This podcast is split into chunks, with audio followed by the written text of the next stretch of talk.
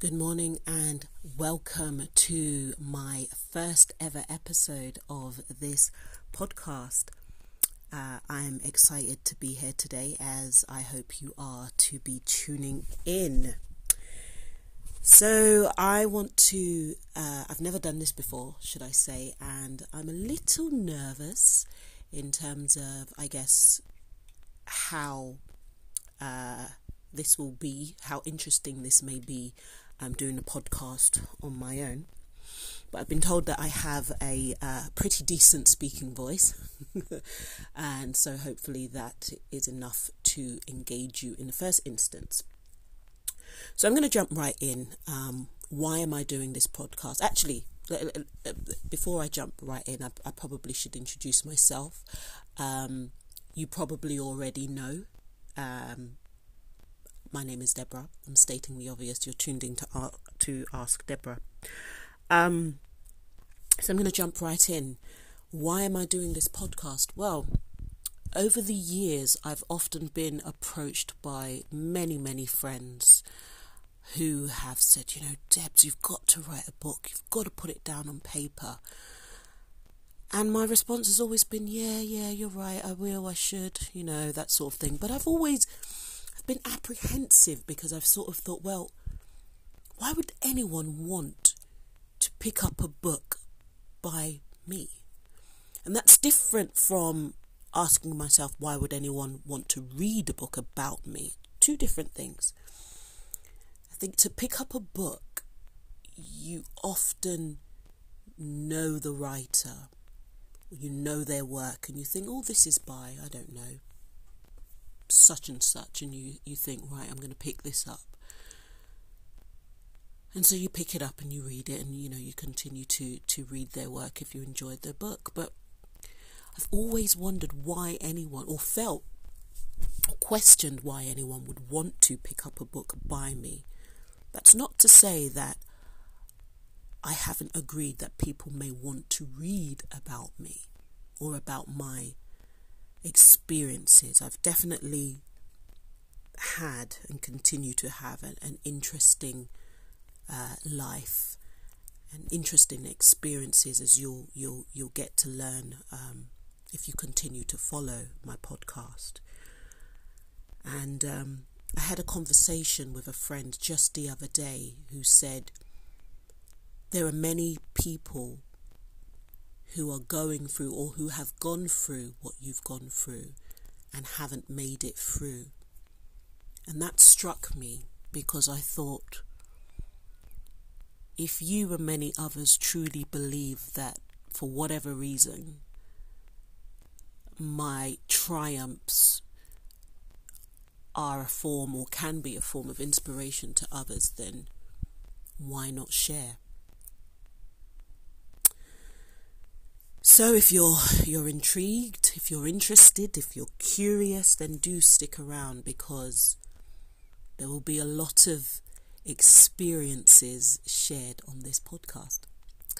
But on a more slightly a lighter note, I thought I'd introduce myself officially to get things going, uh, to break the ice, if you like. My name's Deborah, uh, Deborah Otubambo, to be precise. I'm 36 and a half, like to put in the half, years old. I'll be uh, 37 this summer. And interestingly enough, I'm actually enjoying my 30s.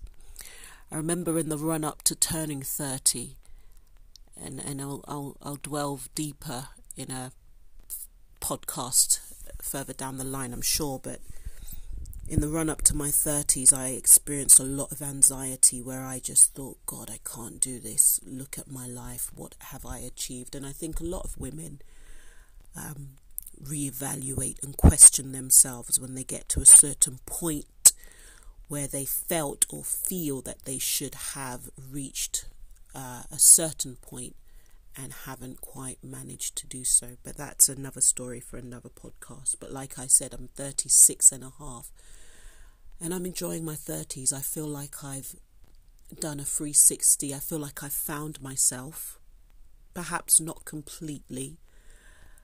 uh, but I'm in a much more settled and content place than I ever have been.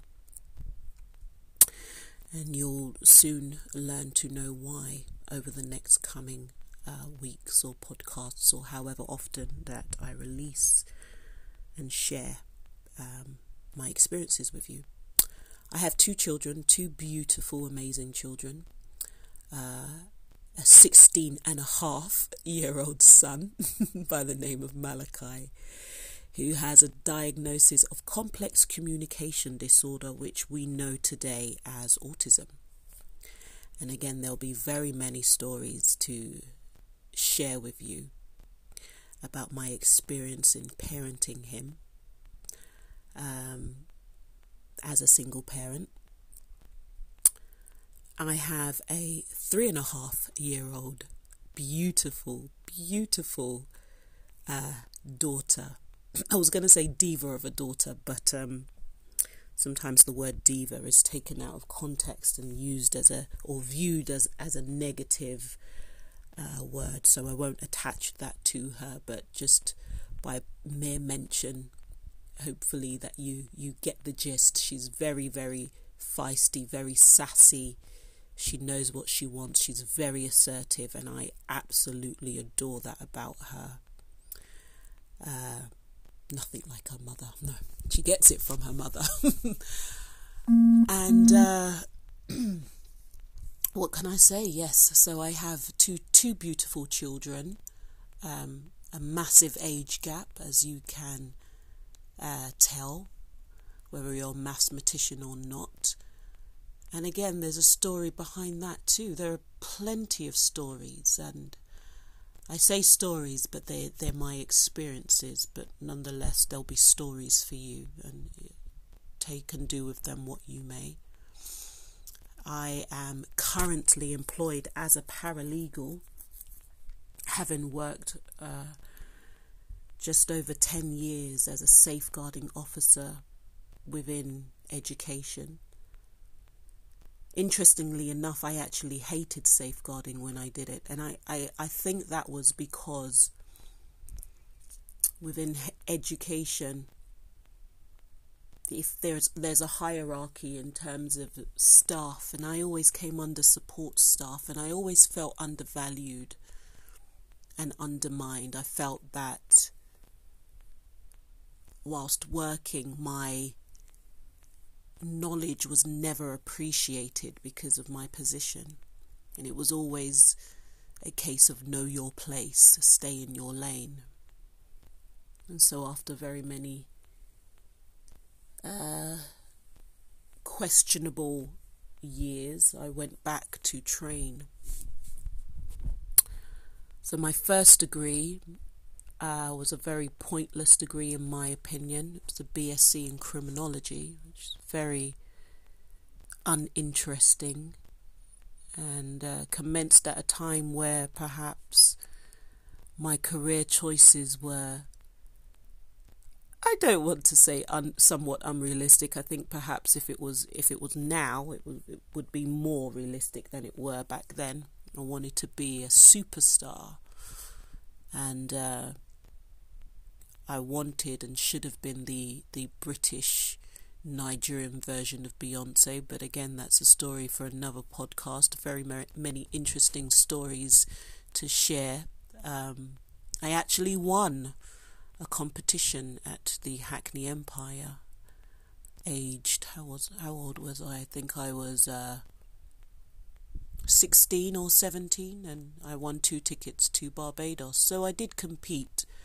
Uh, musically. I've done many, very many talent shows. I even auditioned for the X Factor a few times, and uh, I say a few times because it's not as straightforward or clear cut as you may assume when you watch it on the telly. And there's a whole list of rounds that you have to get through before you're actually presented in front of the judges, and I never did quite make the cut to see the judges, but uh, I think that was more to do with my sass and self worth than my talent.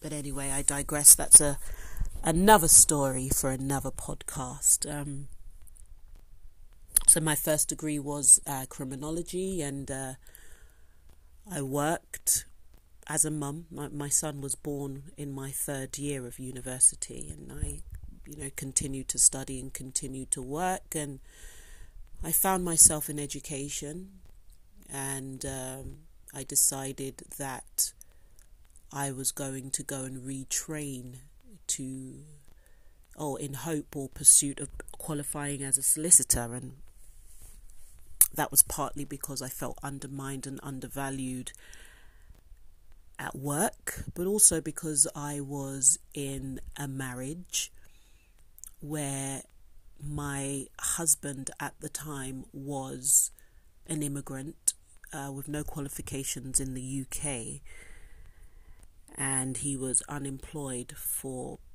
perhaps 95% of the duration of our marriage. And I felt, well, if I continue in the job that I'm in, we're always going to be poor because it appears that you won't be able to get a job.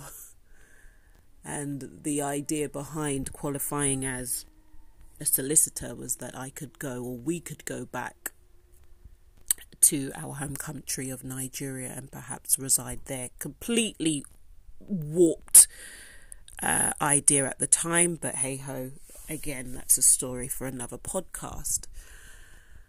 Uh, so I went and did the GDL, which is the conversion course allowing you to uh, obtain the same qualifications you would if you had done a straight law degree.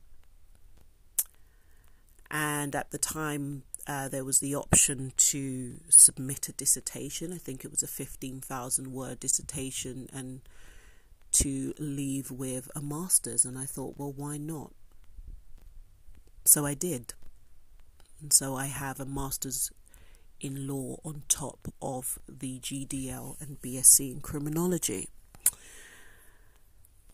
Uh, fast forward, I thought, well, you know, I'm not quite done. Do I go on and do the bar course or do I do the course that will lead me to the route of becoming a solicitor? And I think at the time I did always want to be a barrister actually, but I was told or advised that uh, being a barrister meant that you were self employed, and I felt, well, how can I be self employed and reliant on clients for an income alone when I have a child to care for? And so I felt that the solicitor route was perhaps the most safest to go down. So I decided to do the LPC and self fund. I self funded the GDL and Masters, by the way, and uh, perhaps in a future podcast, I'll talk about how I was able to save the money to do that as a single parent. And uh, here I am today. I graduated with the LPC in 2018, and in between, I had my daughter.